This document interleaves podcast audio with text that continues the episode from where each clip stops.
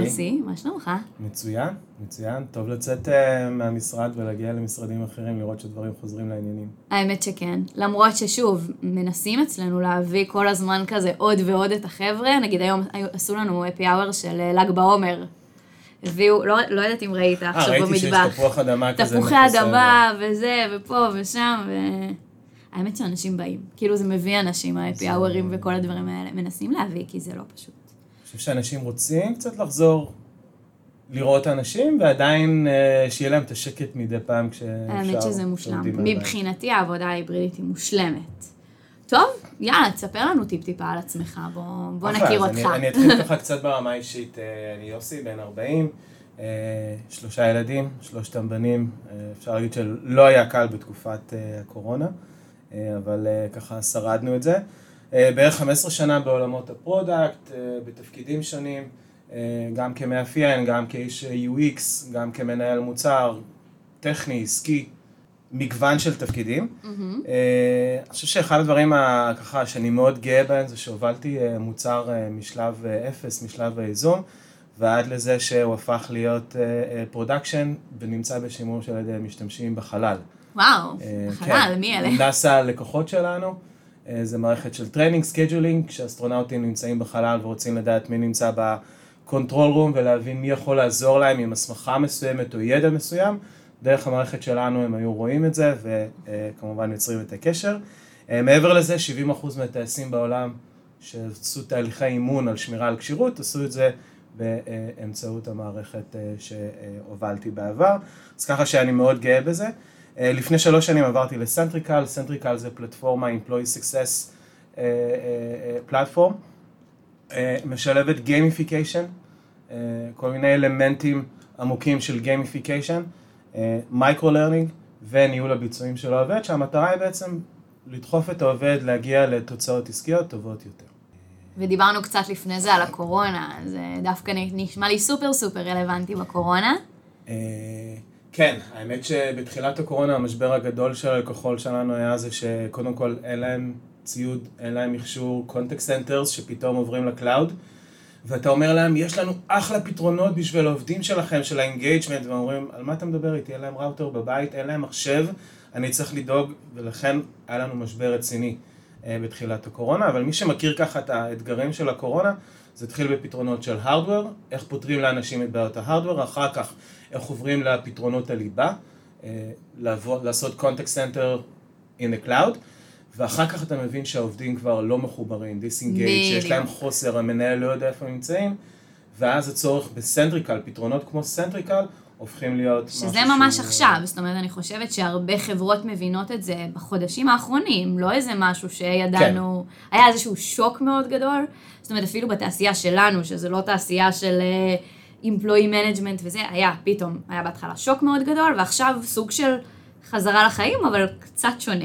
כן, מבינים שהאתגרים, אחד הדברים הכי משמעותיים שראינו זה שמנהלי ביניים, Team Leaders לצורך העניין, תמיד אומרים על המנהל מוצר שהוא ה-CEO, ה-CEO של המוצר, ה-Team Leader הופך להיות ה-CEO של ה-Team, כי כבר אין לו את הרמות אסקלציה שנמצאות לידו זמינות, כולנו נמצאים במרחק של זום או שיחה או להגיע אליהם, הוא צריך לקבל החלטות, הוא לא יודע מה קורה עם האנשים שלו.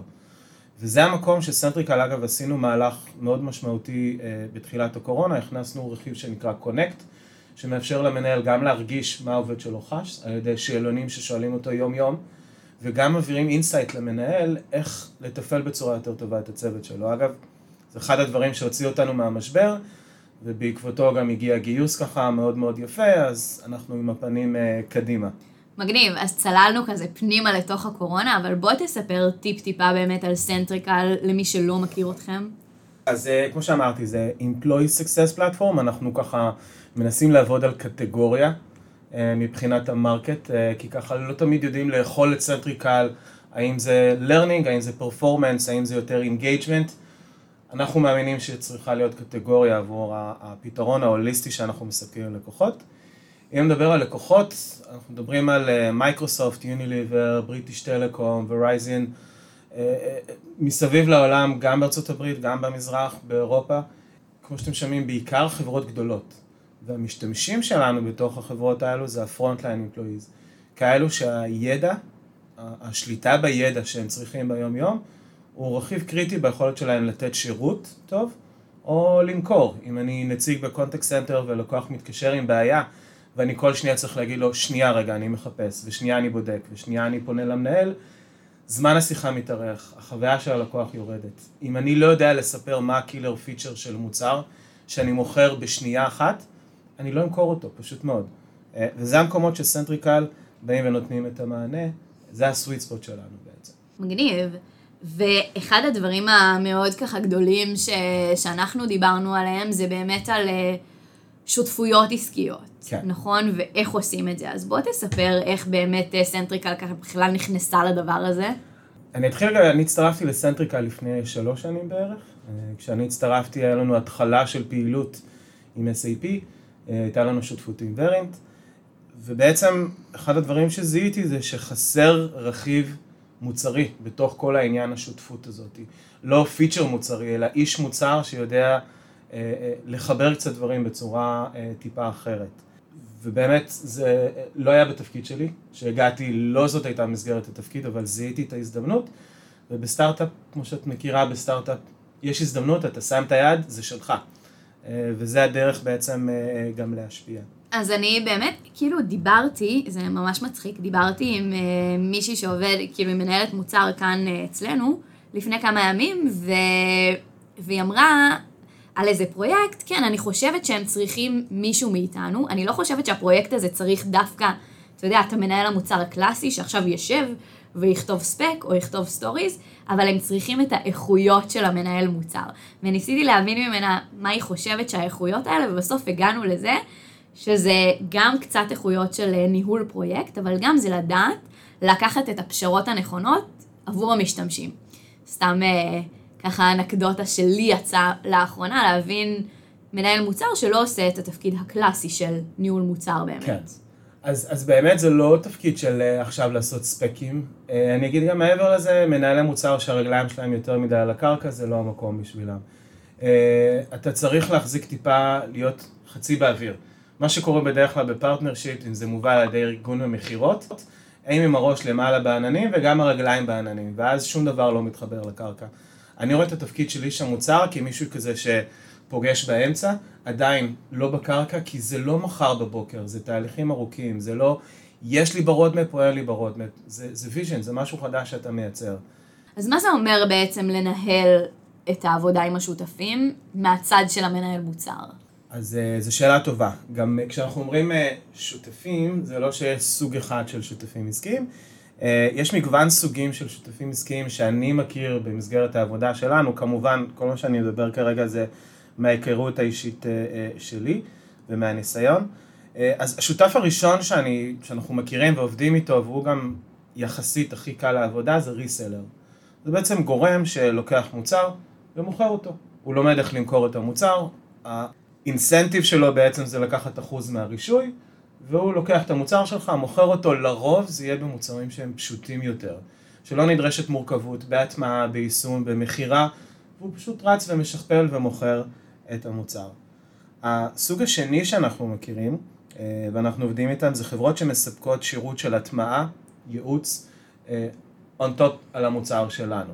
אה, אני אקח לדוגמה דלויט, זו חברה מוכרת, כולם מכירים, אנחנו עובדים איתם, ובאמת הם מסתכלים על איך סנטריקל יכול להיות חלק מפתרון HR י גדול, שהם רוצים להביא ל market, יחד עם עוד שניים שלושה מוצרים, והם באים עם הפתרון בעצם ללקוחות, ומוכרים פתרון ולא מוצר, ואנחנו כחלק מהמוצר. במצב הזה, ה incentive שלהם הוא, הוא למכור שירותי service. אם אתה אומר, חבר'ה, אני מוצר low touch, אתה מתחיל לעבוד בשנייה אחת הזה, פותר שניים וחצי תהליכים, אין להם יותר מדי incentive, הם דווקא מחפשים את המורכבות. והשותפות השלישית, שעליה נתמקד אה, קצת יותר היום, אה, זו שותפות שבה המוצר שלך הופך להיות חלק ממוצר אחר, משירות שניתן אה, למשתמשים, ונותן בעצם value או בין אם זה מעצים את הvalue שהמוצר נותן, או שהוא נותן ערכים מוספים. כדוגמה, השותפות שלנו עם SAP. אה, ל-SAP יש מערכת Success Factors, מערכת של אה, ניהול אה, HR, כחלק מזה יש להם Learning Management Platform. אבל ה engagement שם הוא לא מדהים. אה, והם יודעים את זה. מעבר לזה הם אומרים שכל הקטע של learning innovation זה משהו שהם פחות משקיעים בו, כי הם בנויים בצורה כזאת שיש להם מוצר גדול, ecosystem מאוד מאוד רחב, שהם מספקים בעצם את הפתרונות האלו. ואז במצב הזה המוצר שלנו הופך להיות חלק מהמוצר שלהם.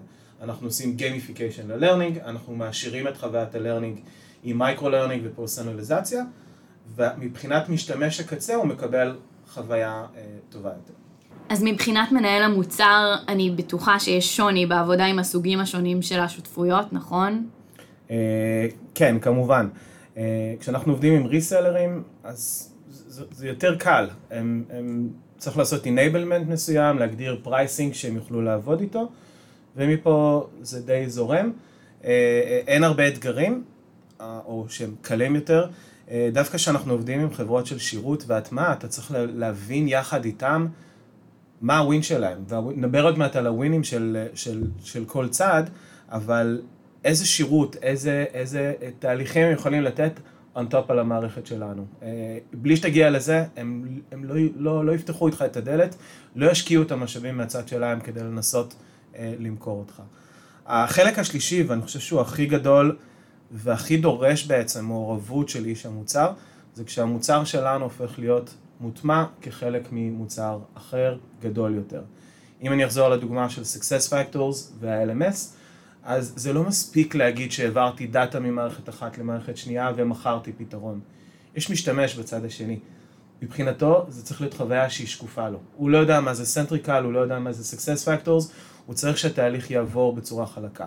זה דבר ראשון. דבר שני, buyer persona שלך הופך להיות לא רק ה buyer persona בתוך הלקוח, יש לך buyer persona שזה איש המכירות בכלל של SAP או של השותף, שאתה צריך לרתום אותו קודם והמסר שלך הוא מסר שונה לגמרי מהמסר שאתה נותן ללקוח, זה מסרים אחרים. אה, אנחנו נדבר גם על זה, אבל כן, יש לכל, לכל סוג של שותף יש אתגר אחר, דווקא השלישי הוא זה שהכי דורש מאיש המוצר. כן. אוקיי, ובואו שנייה נחזור אולי טיפ-טיפה להתחלה.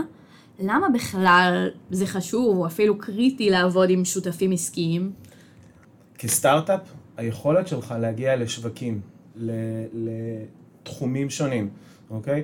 להרים ארגון מכירות של 10-15 איש בסטארט-אפ של 100 אנשים, זה אתגר, ואנחנו מצליחים להגיע לזה. אבל כשאתה עובד עם שותף, אתה יכול למצוא את עצמך ביום אחד עם אלף אנשי מכירות. יש לנו uh, במיקס פאנל, אני מחזיק uh, את התיעוד של כל הפעולות שעושים כחלק מההדגמות. Uh, לפני שנתיים שהוצאנו, יצאנו ממש עם השותפים של SAP, נכנסתי אחרי חודשיים כדי לבדוק את המערכת, איפה הוא הדגמה. ופתאום אני רואה שהיא הודגמה ב-52 מדינות, במעל 300 ערים בעולם, אוקיי? מעל 400 אנשי מכירות שהדגימו את המוצר, ואתה מסתכל, אתה אומר, לפני כמה חודשים היה לי רק עשרה אנשי מכירות, כן. ופתאום יש עולם שלם שעובד בשבילך. זה נקודה אחת. הנקודה השנייה, כשאתה שותף של חברה גדולה, לצורך העניין כמו SAP, כמו Salesforce, שהם גם כן, יש לנו שותפות איתם, אמזון, אתה בעצם חלק מה ecosystem שלהם. וכשאתה חלק מה ecosystem שלהם, הלקוחות שלהם מחפשים קודם כל פתרונות ב ecosystem, ורק אחר כך יוצאים מחוץ ל ecosystem. אז בעצם הורדת חלק מהתחרות שלך, למשל עם SAP יש vendor אחד נוסף שנותן את מה שאנחנו נותנים, אז התחרות היא הרבה יותר... אה, הרבה יותר קטנה, אתה בעצם כן. כאילו מוריד סוג של את ה friction הזה שהלקוח צריך לבחור בין... הוא לא מתחיל מדף נקי, הוא פונה בעצם לשותף ואומר לו, אני צריך פתרון X, הוא אומר, מצוין, יש לי את ה marketplace שלי, הנה שני vendor ים שאני עובד איתם, א' עושה ככה, ב' עושה ככה, צא לדרך, אבל אתה מתחיל את התהליך שאתה רק שני vendor ים בתוך התהליך. אגב, מתי זה מתאים ומתי זה פחות מתאים, נגיד, לי כסטארט-אפ לעבוד עם שותפים? יש מקרים שזה בכלל אולי לא מתאים? Uh, כן, כן. קודם כל, כשאתה יוצא מול, סטאר, מול, מול שותף, uh, זה לא כאילו אתה לוקח לקוח שיש לך יכולת לשלוט טיפה באתגרים שיש עם הסטארט-אפ. מבחינת הסטארט-אפ המוצר לא סגור עד הסוף. אז אתה אומר, בסדר, אני מוציא MVP ואני מתנהל. כשאתה עובד עם שותפים, אתה צריך להבין שהמערכת שלך בשלה. היא יצאה החוצה, אין לך יכולת הרבה לשלוט במה הנזק שייווצר עם המערכת, אם המוצר לא שלם, לא תקין. גם הציפייה של שותף גדול זה לסטנדרטים מאוד גבוהים, אז צריך לחכות לרמת בשלות. דבר נוסף, אני מאמין ש, ששותף שאתה, כ, כסטארט-אפ, השותף שתבחר, צריך להיות שותף שלוקח אותך וחושב במושגים של 10x.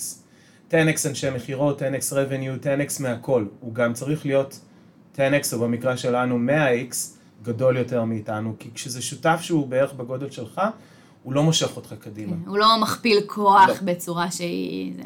לא, כן. ולכן אה, אני חושב שזה המקומות שאנחנו אה, אה, הסתכלנו עליהם וחיפשנו. כן, וגם עוד דבר אני חושבת שזה דורש ממך המון המון משאבים, זאת אומרת לא רק ברמת הזה שהמוצר שלך יהיה מספיק בשל, אלא גם training או דברים כאלה, זאת אומרת צריך באמת להשקיע בזה. אני בטוחה שיש המון אתגרים בעבודה עם שותפים, בעיקר שזה שותפים ברמה הזאת, זאת אומרת, אה, שאתה מדבר על SAP, שהיא חברה מאוד מאוד גדולה, בטח יש תהליכי עבודה מאוד מוסדרים. מה, מה האתגרים לסטארט-אפ בעבודה עם שותפים? אני חושב שאני לוקח רגע הקבלה, עשינו תהליך אה, גם בחברה הזאת וגם בעבר, תהליך של accessibility למוצר. ואתה אומר, אוי, באמת, למה אני צריך את הכאב ראש הזה, וזה המון תקנים ודברים, בשביל קבוצה מסוימת שאולי צריכה את ה... בעצם את, את הצורך הזה בנגישות. אה, כשאתה נכנס לעומק אתה מבין שכל פעולה שאתה עושה נותנת לך value לא רק ממשתמשים שיש להם, שיש להם אתגר של נגישות, אלא בכלל מכלל המשתמשים. אותו דבר בעבודה עם שותפים. אה, יש דברים שאנחנו עושים, שאתה מבין שהם צריכים להיעשות ללא קשר אם אתה עובד עם שותף או לא. לדוגמה, זה צריך להיות קל. אה, מה הכוונה? לשותף יש מספר מוצרים שהוא מוכר. אם אני איש מכירות שעובד ב-SAP, יש לי מגוון מוצרים של SAP ומגוון מוצרים של השותפים העסקיים ומי שנמצא באקוסיסטם. אם אתה לא פשוט, אם המסר שלך לא פשוט ויהיה קשה לאיש המכירות למכור אותך או להבין איך למכור אותך, הוא פשוט לא יעשה את זה, הוא יעבור למכור מוצרים שקלים לו. עכשיו, זה נכון מאוד גם לאנשי המכירות שלנו בסנטריקל, המסר שהם מעבירים ללקוח צריך להיות מאוד אה, פשוט.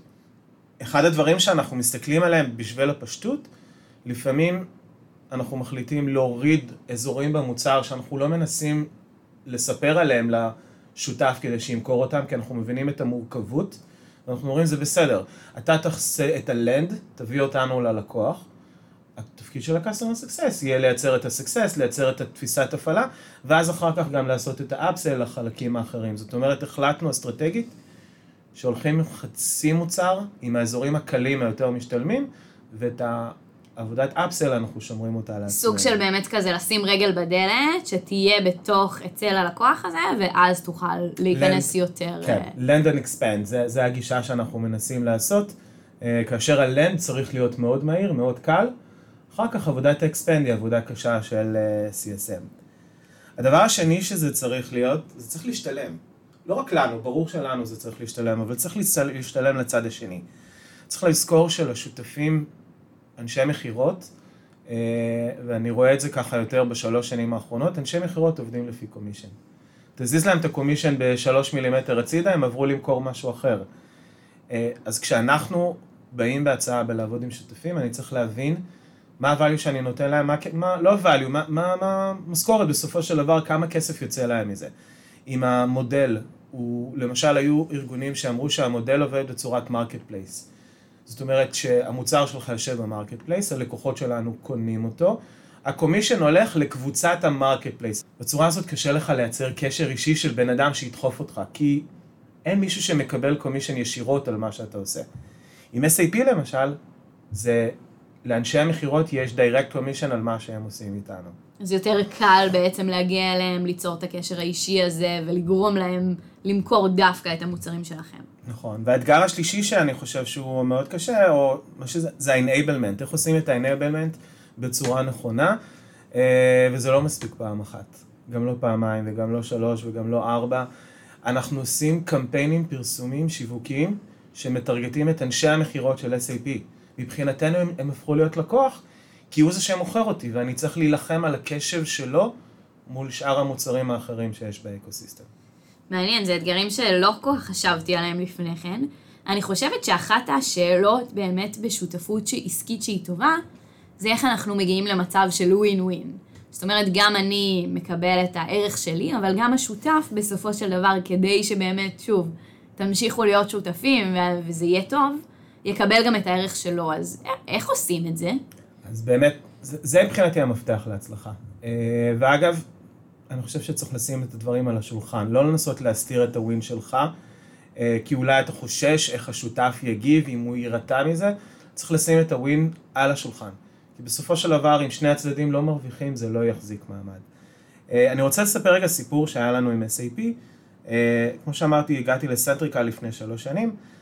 הייתה לנו היה relationship, היה alliance manager VP alliances, שהוא בן אדם מדהים שעבדתי איתו כל התקופה הזאת עם, אה, אה, יחד עם SAP, והוא הצליח לייצר את הקשרים עם האנשי, אה, גם אנשי שטח, אבל גם אנשי ההדקווטר, כדי לרתום אותם בכלל לרעיון שיש לנו מוצר שיכול לתת חיבור. והוא עושה אחלה עבודה בנקודה הזאת, אבל בנקודה של הסיפור ומה הערך שאנחנו נותנים, לא ממש היה ברור. היה לנו אמירה טכנית שזה מתחבר, אבל פחות סיפור, פחות חיבור. אה, נסענו לסיבוב אה, ביקור אה, ככה בארצות הברית כשעוד היה אפשר, ופגשנו את הצוות ה product של SAP, ואחרי שהראינו להם קצת מהמוצר וזה, שאלתי בצורה מאוד ברורה, חבר'ה, אני מעניין אותי לדעת מה כואב לכם, מה חסר לכם, מה מפריע לכם, למה בכלל אתם מדברים איתנו. אז הם שמו כמה דברים, והקשבתי להם טוב מאוד. הדבר הראשון שהם אמרו זה שיש להם מכרזים שהם צריכים לתת פתרון gamification, ואין להם מוצר, אין להם יכולת של gamification כחלק מהמוצר. אז אמרתי, אוקיי, יש פה צורך שעוזר להם לזכות בעסקאות, אני, זה כבר נקודה אחת טובה. הדבר השני זה uh, low engagement, relatively low engagement מהמשתמשים שלהם, והם, uh, מה שגם גורם בסופו של דבר לזה שלא עושים renewal.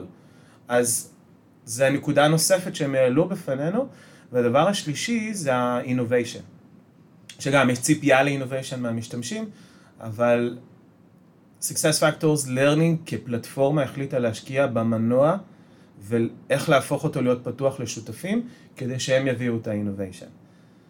אז הבנו מה שלושת הדברים ש... ש... שהם מחפשים. ואז שאלתי, רגע, ועד היום לא היה לכם פתרון כזה? אז אמרו, כן, היה לנו פתרון, יש מוצר, אבל הוא לא ממש עובד. כי הוא מורכב מבחינת ההטמעה, זה לוקח שלושה חודשים לעשות לו קונפיגורציה. מבחינת pricing, השותף ביקש כמעט את אותו סכום על החלק הזה, כמו שאנחנו גבינו על ה learning, על המוצר ה learning. זאת אומרת שהשותף ביקש על feature מחיר כמעט כמו מערכת שלמה. וזה לא עבד. הבנו בדיוק מה אנחנו צריכים לעשות בנקודה הזאת, אבל אז אמרנו, חבר'ה, בואו נשים רגע את ה win שלנו. gamification זה העולם של סנטריקל לפני שלוש שנים, שהיינו פלטפורמה של gamification. העולם שלנו היום זה business impact, להביא business לארגון, לשפר ביצועים של עובדים. ושמנו את זה בצורה מאוד ברורה. אנחנו ניתן את ה gamification במחיר סביר שאנחנו נקבע יחד, שהוא טוב ללקוחות שלכם. שבוע הטמעה, לא יותר, ו seamless integration. מצד שני, אתם מבינים שאתם צריכים לפתוח לנו את הדלת לארגונים האלו כדי שנוכל למכור את הפתרון המלא שלנו, כי בסופו של דבר מבחינה עסקית, זה מה שמביא לנו את הרווח, זה מה שמקדם אותנו. אז אני רואה כאן שני דברים, זאת אומרת, מצד אחד אני רואה שממש אתה מתייחס, אתה מתייחס לשותף כמו אל עוד לקוח, זאת אומרת, אתה אומר, בוא נבין מה הכאבים שלו, ובוא ממש ניתן לו את הפתרון שהוא צריך. והדבר השני זה שיש כאן המון המון המון חשיבה עסקית. אה, זאת אומרת, אה, לא כמו אולי מנהל מוצר קלאסי, אתה ממש מדבר כאן על איך אני מוכר לו את זה, ומה ה incentive שלו ברמה הפיננסית להשתמש בזה וכולי וכולי. ואחת השאלות שבאמת עולות לי זה ככה, מה הגבול בין איש product במקרה הזה לבין ממש פיתוח עסקי, וכמה באמת במקרה שלך אולי מנהל מוצר, אתה רואה אותו בצד היותר אה, עסקי? אז לי קצת קשה לענות על השאלה הזאת, כי uh, מנהלים שלי בעבר הגדירו אותי כעוף מוזר קצת מאזור ה product, כי אני product מצד אחד, אבל מצד שני מאוד מאוד חותר למקום העסקי, אני טכנולוגי בצורה חזקה, אבל לבנות pricing לארגון זה גם כן משהו שמעניין אותי. אז קשה לענות את זה כי אני מסתכל על עצמי, אני, אין הרבה גבולות, וגם אני מחפש מקומות שאני עובד בהם שאין הרבה גבולות, שאני אוכל להביא את עצמי. אה, אבל מנהל מוצר חזק, אוקיי? יודע לטשטש את הגבולות האלו. אה, יש מנהלי מוצר שאומרים, אני לא איש מכירות. איש המכירות, הוא מוכר, אני, אני איש מקצועי. אין דבר כזה, מנהל מוצר כל היום מוכר. אנחנו מוכרים לסטייק הולדרס, מוכרים לפיתוח, מוכרים למשתמשים, מוכרים לעצמנו. אנחנו כל היום עושים את זה, זה משהו שהוא טבעי. אה, הדבר הנוסף זה, זה לצאת מהשפה והצורת התנהלות המוצרית אה, של מה יש לנו עכשיו, מה יש לנו ב roadmap, ולהפוך להיות קצת יותר גמיש במחשבה. אה, לנתק טיפה מה, מהצורך של היום-יום אה, ולתת יותר vision. בסופו של דבר זה מה שמוכר. אתה מוכר את ה vision ולא את, ה, את השותפות העתידית ואת ה vision העתידי ולא את מה שיש עכשיו. וזה פחות משנה איך זה מתחבר ואיך הדאטה מגיע ואיך הוא יזרום. הדברים האלו יסתדרו אחר כך. קודם כל אתה צריך לבנות סיפור חזק שיש מישהו ש, שקונה אותו. זה סופר מעניין, כי אני גם מאוד מאוד אה, מרגישה את ההיבט המכירתי הזה, בעיקר כשחברה הולכת וגדלה, וזה כבר לא השלושה שותפים שכולם יודעים טוב מאוד מה המטרות שלנו ומה זה. בסופו של דבר, בתור מנהל מוצר, בין אם זה מישהו אינבאונד שרק עובד כל היום מול הפיתוח, גם לפיתוח אתה צריך קצת למכור vision, למכור את הסיפור הזה, לדעת לספר את הסיפור, ובטוח לאנשי המכירות. זאת אומרת, לא רק ב... ראייה של שותפים, גם אני פנימית כאן צריכה למכור לאנשי המכירות את המוצר שלי, כדי שהם ימכרו את מה שעכשיו בבטא, ולא את מה שהם רגילים למכור כבר עשר שנים, ואני צריכה לקבל פידבק על הבטא, אז בואו חברים, כאילו, תמכרו את זה. וזה אותו משמעית. דבר, זאת אומרת, מדובר כאן בדיוק באותו דבר. חד משמעית. אני חושב שאנשי product שעובדים עם אנשי המכירות בתוך הארגון, רואים את האתגרים האלו, הם מקבלים אה, אה, פי שתיים, פי שלוש מורכבות, כשזה לא אנשי המכירות שלך. כי אין לך את הדרך, פה יש לך דרך, אתה מדבר עם, עם ה-VP Sales, עם ה-CRO, אתה אומר, תקשיב, אנחנו לא מספיק חזקים בנקודה מסוימת, הוא נותן לך את הגב, מייצרים שיחה, רותמים אותה מחדש. עם שותפים זה הכל הופך להיות הרבה יותר קשה. כשאני התחלתי, אז אני התחלתי לדבר על המוצר, דיברתי על הפיצ'רים, על היכולות, כן. ובסוף סיימתי במספרים ומבחינה עסקית. כשהשותף מציג, איש, איש המכירות הציג, הוא קודם כל דיבר על מספרים, אחר כך על מודלים, ובסוף אמר איזה מילה וחצי על מוצר. זאת אומרת, השיח משתנה. אה, זה לא שיח של פיצ'רים, זה שיח עסקי. אה, הפיצ'רים בסוף חשובים מאוד, אבל השיח הוא קודם כל עסקי. אז בכל הסיפור הזה בעצם יש את עניין ה-KPIs, ואיך אנחנו בעצם יודעים שהצלחנו. אני חושבת שהמדדים כאן הם טיפ-טיפה שונים. ממוצר שאני עובדת עליו אה, באופן רגיל. איך זה נראה? אז כן, אז המדדים הם שונים, זה לא מדד של... ברור שכמות המשתמשים וה-usage וה-KPI זה עסקיים חשובים, אבל בסופו של דבר כשיש לך partnership אתה מודד את זה עם KPI אחד. האם הצלחתי להביא את ה-revenue המצופה מה partnership הזה? אגב, ה-KPI הראשי היחיד שיש לי בהקשר הזה מול SAP זה מספר, X מיליוני דולרים בשנה שצריכים להגיע מתוך הערוץ הזה. אה, אבל יש KPIs נוספים, כמו לוגוים חדשים שאתה מביא, גדולים, משמעותיים, שמייצרים לך אחר כך פתיחת דלתות ב direct sale שלנו. אה, זה כמו חיזוק של ה brand, כשאתה חלק מ ecosystem שלהם, וכשאתה מציג ללקוחות ויש לך SAP Premium Certified Partner, אוקיי? גם מול ה stakeholder שלנו, גם מול משקיעים, זה נותן הרבה עוצמה. אבל אם מסתכלים על KPI מדיד, בסופו זה... של דבר, revenue. אוקיי, okay. ואני מניחה שברגע שככה הלכתם על זה ו- והלכתם מאוד מאוד חזק לכיוון של השותפים, מניחה שהיו גם אתגרים ככה פנים ארגוניים בתוך סנטריקל. Uh, כן, זה מבחינתי שותף, אני יכול לחשוב על זה עכשיו כזה כאילו feature. יש לי Backlog, יש לי ב-Backlog 20 פיצ'רים, ועכשיו אני צריך לבחון כל אחד מהפיצ'רים, מה ה-value העסקי שהוא נותן לנו, מה האפורט שאני צריך להשקיע, והאם אני הולך על זה. אה, ופה באמת מגיעים גם קונפליקטים. יהיו כאלו שאמרו, אנחנו צריכים לעבוד דווקא עם שותף כזה, כי זה המקום שנכון לנו, ויש כאלו שיגידו, לא, אנחנו צריכים לעבוד עם שותף אחר. אה, אגב, עם SAP היה לנו נקודה של משבר שהגענו לדיון של kill, keep, invest. האם אנחנו הורגים את השותפות הזאת, האם אנחנו משאירים אותה על אותו קצב שלא מביא הרבה תוצאות, או שאנחנו עושים דאבל דאון ומכווינים שזה המקום להשקיע. לשמחתי, הצלחתי לשכנע בתוך הארגון שאנחנו צריכים לעשות invest. אם היינו אז על מכירות של בערך 2% מהרבניו של החברה שמגיע מהשותף, היום אנחנו על אזור ה-15% ועם תוכנית גדילה אקספוננציאלית אה, לשלוש שנים הקרובות. אז אה, בקטע הזה זה הייתה כמו החלטת מוצר. בחנו את זה בצורה מוצרית, כמו שאנחנו יודעים לעשות כמו כל פיצ'ר שיש. כן. ואם אנחנו ככה חוזרים לנושא שדיברנו עליו קודם, והוא נושא באמת משיק, אבל טיפ-טיפה שונה. דיברנו על הערך של מנהל המוצר ברמה העסקית, ברמת הפיתוח העסקי, וכאן אני רוצה לשאול אותך מה הערך באמת של מנהל המוצר כחלק מ... ככה אפילו תהליכי מכירה בארגון. יש מנהלי מוצר שיאהבו את זה, יש מנהלי מוצר שזה מכניס בהם פשן, יש מנהלי מוצר שדווקא הם יעדיפו ללכת צעד אחורה. אני אדבר לאלו שאוהבים את זה. כשתהליך המכירה בעצם הוא מורכב, איש המוצר הוא זה שמכיר הכי טוב את המוצר. הוא מכיר את הלקוחות, הוא מכיר את הסיפור של הלקוחות. גם customer success מכירים, והוא מכיר יחד איתם. הוא מכיר את הפידבקים, הוא מכיר את ה market, הוא מכיר את ה roadmap של מה אנחנו הולכים לעשות. זאת אומרת שאם בתהליך המכירה הלקוח מעלה פער מסוים, אין בעיה לאיש המוצר לספר על משהו שבין אם זה בדיוק או ליד, עצם זה שיש מישהו שיכול לדבר על הפער ולתת ללקוח את הביטחון, שאנחנו יודעים גם לממש אותו, זה נכס. איש המוצר, אמרתי שהוא חייב להיות, לחשוב כאיש מכירות, הלקוח לא רואה אותו כאיש מכירות. הוא לא רואה אותו כמישהו שבא ומעניין אותו הדולר, אלא הוא, הוא מסתכל עליו כמישהו שמעניין אותו דווקא הערך המשתמשים, ואנחנו נתפסים כסוג של trusted advisor. זה נותן לנו אחלה במה להשפיע, לייצר את הקשר עם הלקוח. אה, אגב, roadmap session זה אחד הכלים שראינו, שהכי מייצרים, אה, אה, הכי דוחפים תהליך מכירה.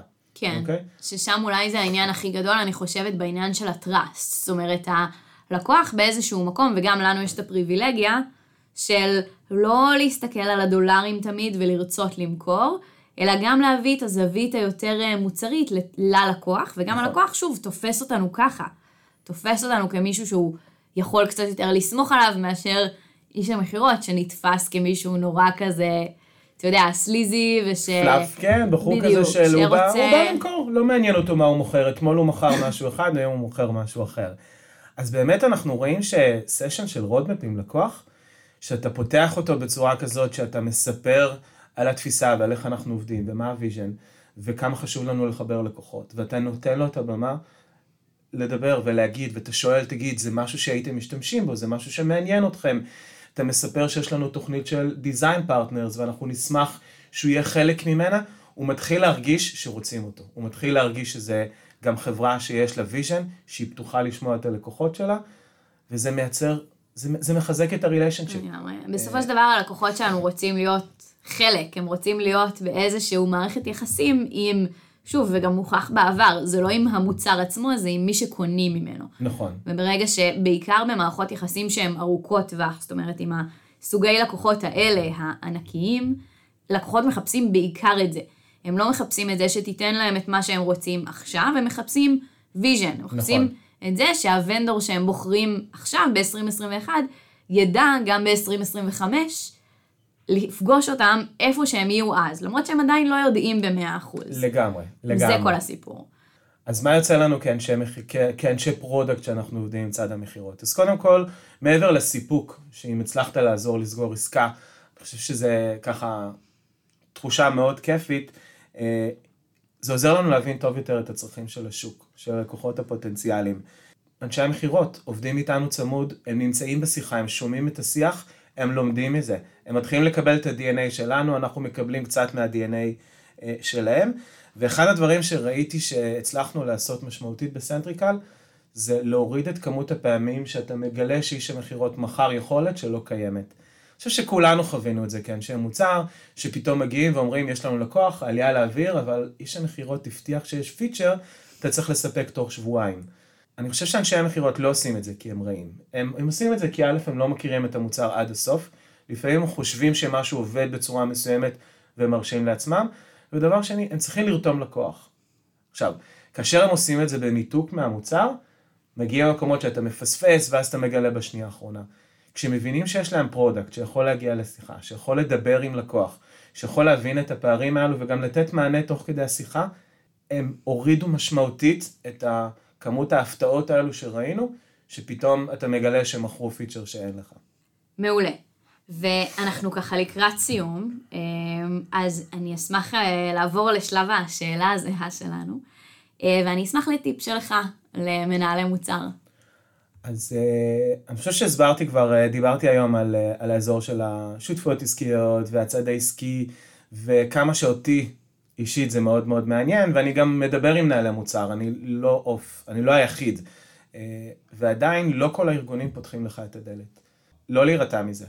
Uh, במיוחד אתם נמצאים בסטארט-אפ שהדברים גמישים, שימו רגל, תמצאו את הקשר, תתפסו את האיש המכירות אחד, שאתם מייצרים איתו שפה משותפת, תגיעו אותו לכמה תהליכים. תצליחו לייצר ערך, אתם תראו שהגלגל יסתובב, ופתאום אתם אלו שהופכים לזה שאנחנו צריכים אתכם בשיחה הזאת, אנחנו רוצים שתגיעו לפה, חשוב לנו שהמוצר יהיה בנקודה הזאת. אז לדחוף חזק, לחפש את הערך, להביא את הערך לאנשי המכירות, משם הדברים כבר אה, אה, יסתדרו. טיפ מעולה, אני מאוד מאוד מאוד מסכימה כמישהי שככה יוצא לה לעלות די הרבה לשיחות מכירה. טוב, אז היה לי סופר מעניין, אני חושבת שרוב הדברים כאן רלוונטיים גם למי שעובד עם שותפים, אבל גם למי שבאמת רוצה לרתום פנימית אנשים בארגון. תודה. תודה לך שירי, אני נהניתי מאוד. גם אני. ונחשוב כבר על הרעיון הבא. לגמרי, כבר על הפרק הבא. אז אם יש לכם שאלות ליוסי, תרגישו חופשי לכתוב לנו כאן בתגובות של הפרק. אם יש לכם שאלות בכל נושא אחר, מוזמנים מאוד להצטרף לקהילה שלנו, אנחנו מוצרלה בפייסבוק. ממש מקווה שנהניתם מהפרק. אם אתם רוצים לשמוע עוד פרקים, אז תעקבו אחרי מוצרלה בפייסבוק או בלינקדאין, ותעשו subscribe לפודקאסט בסאונד קלאוד, או דרך אפליקציית הפודקאסטים שלכם. תודה רבה ונתראה בפרק הבא. להתראות. ביי ביי.